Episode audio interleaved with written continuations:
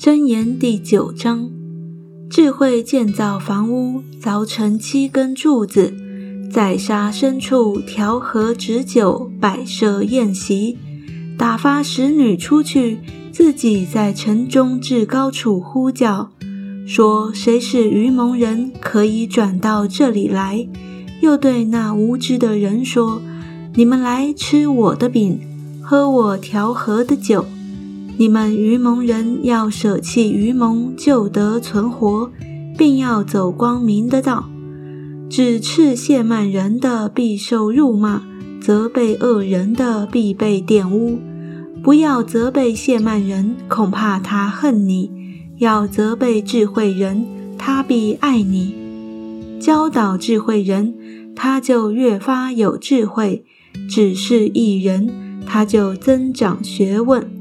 敬畏耶和华是智慧的开端，认识至圣者便是聪明。